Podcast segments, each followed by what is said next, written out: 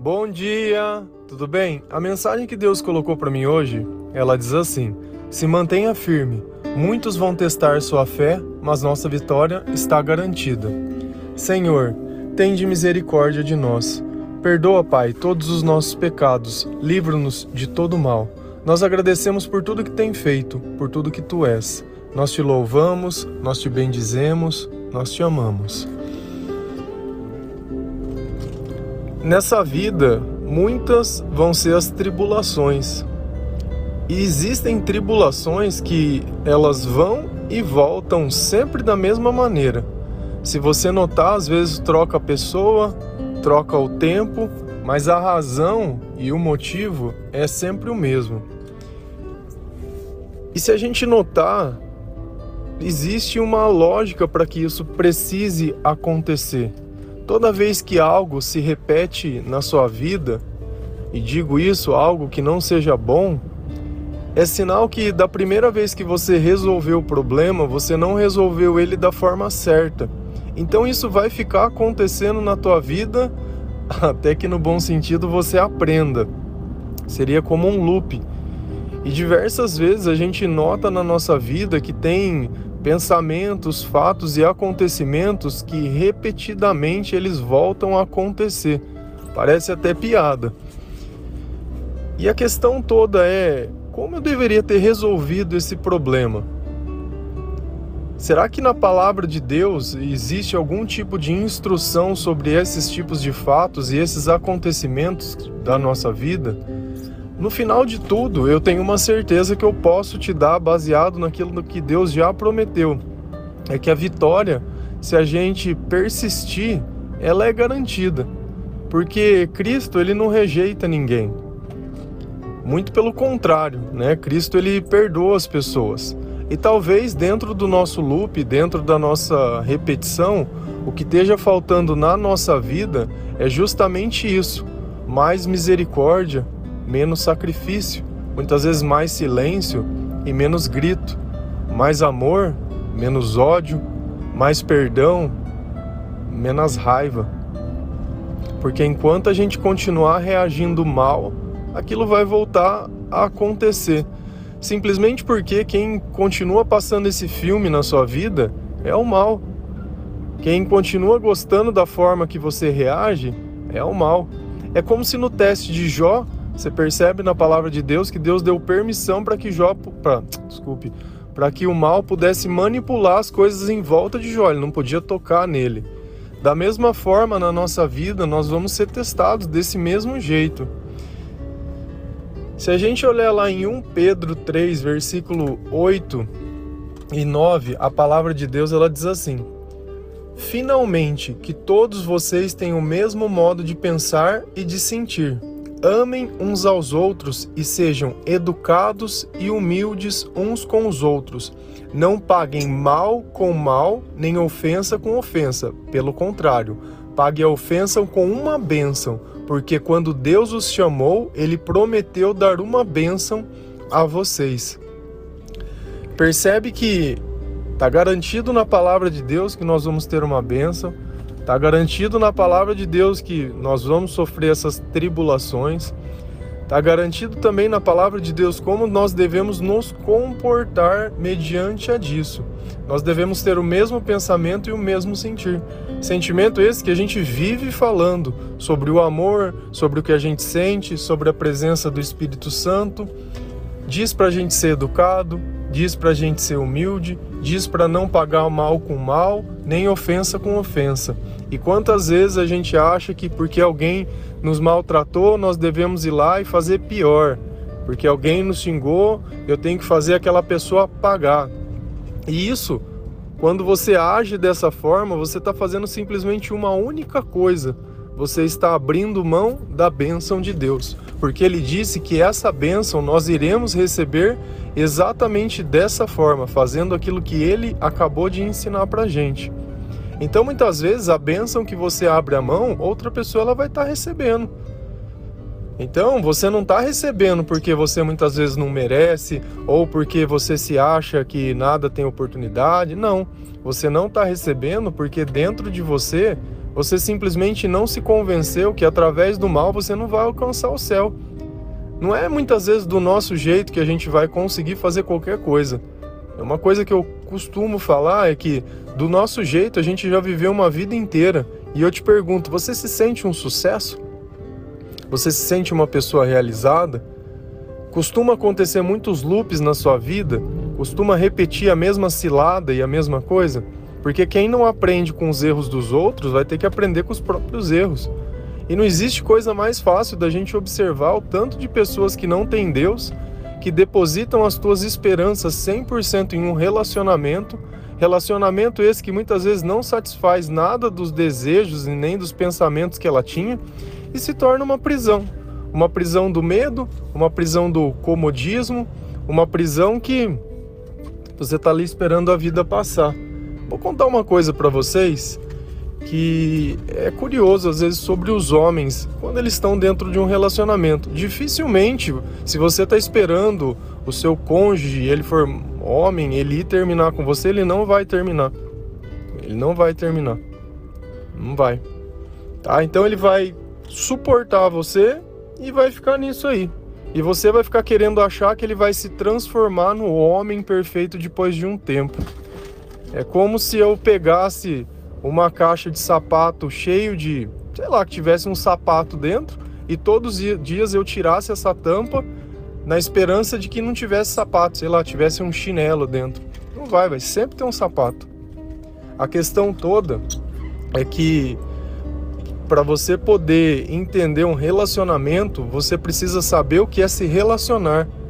Quando a gente aprende a se relacionar com Deus, a gente percebe que Deus ele deixa nós sermos o que nós somos. Ele não fica tentando nos transformar baseado nos teus interesses e no que seria cômodo e melhor. Ele nunca vai olhar a tua segurança e falar assim: "Ah, não, vou transformar porque assim é mais seguro para você". Isso não existe. Isso não existe. Então, se você vive a ilusão de um relacionamento, acha que isso é o teste da sua fé, acha que que o mal tá usando disso, ai, por cara, você esquece. O mal ele vai usar de todo mundo que ele tem, não só de uma pessoa. E muitas vezes você é o mal na vida da pessoa. Você e os teus sonhos. Quando você acha que você tem o direito de exigir alguma coisa de alguém porque aquela pessoa é isso, ah não, porque você não tem o direito de exigir nada. Assim como você mesmo não cumpre as próprias promessas, não sustenta as próprias palavras, você quer que o outro vire um cavalo para te carregar? Não funciona assim. Então a gente percebe que em Deus, quando eu abro mão dos meus interesses, quando eu tenho educação, quando eu tenho humildade, quando eu permaneço firme nas coisas que eu acredito, Deus me abençoa. E a bênção ela vem completa. E através do seu comportamento, a outra pessoa vai notar que existe alguma coisa maior atuando na tua vida. Porque você deixou de ser aquela pessoa possessiva, deixou de ser aquela pessoa que tudo fica investigando, tudo parece um, Parece um, um, um investigador. Tudo quer saber, tudo quer que prova, tira foto, faz isso. Cara, que diabo de relacionamento é esse? Que as pessoas precisam provar para você que elas não têm o coração que você tem. Porque o mal que eu vejo no outro, como diz lá em Tiago, é o mal que está em mim mesmo. Quem tem maldade no olhar vê mal em todas as coisas, assim como aquele que tem pureza no olhar, tudo que vê tenta encontrar um lado bom. Talvez o problema não seja o que as pessoas façam. O problema é que a sua mentalidade, a sua cabeça, ela está morta. E como eu sempre digo também, não tem problema. A partir do instante que você permitir que Jesus ele transforme os teus pensamentos e os teus sentimentos. Percebe que bem no começo do versículo, Pedro, sabiamente, ele usa as duas palavras, pensar e sentir, porque nós sentimos o que nós pensamos.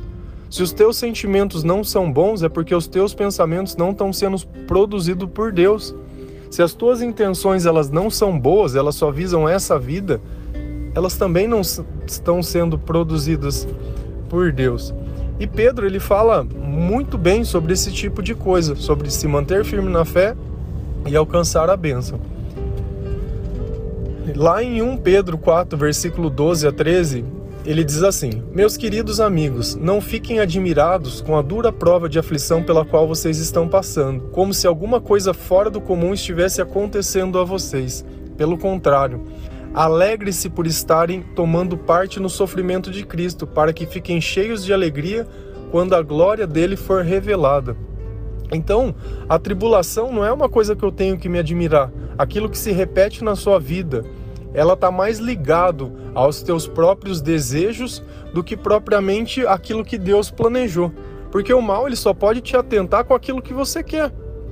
Vamos imaginar uma coisa assim: a gente olha diversos golpes sendo aplicados né, na internet, essas coisas, enganando sobre cartão de crédito, sobre alguma compra, sobre alguma coisa.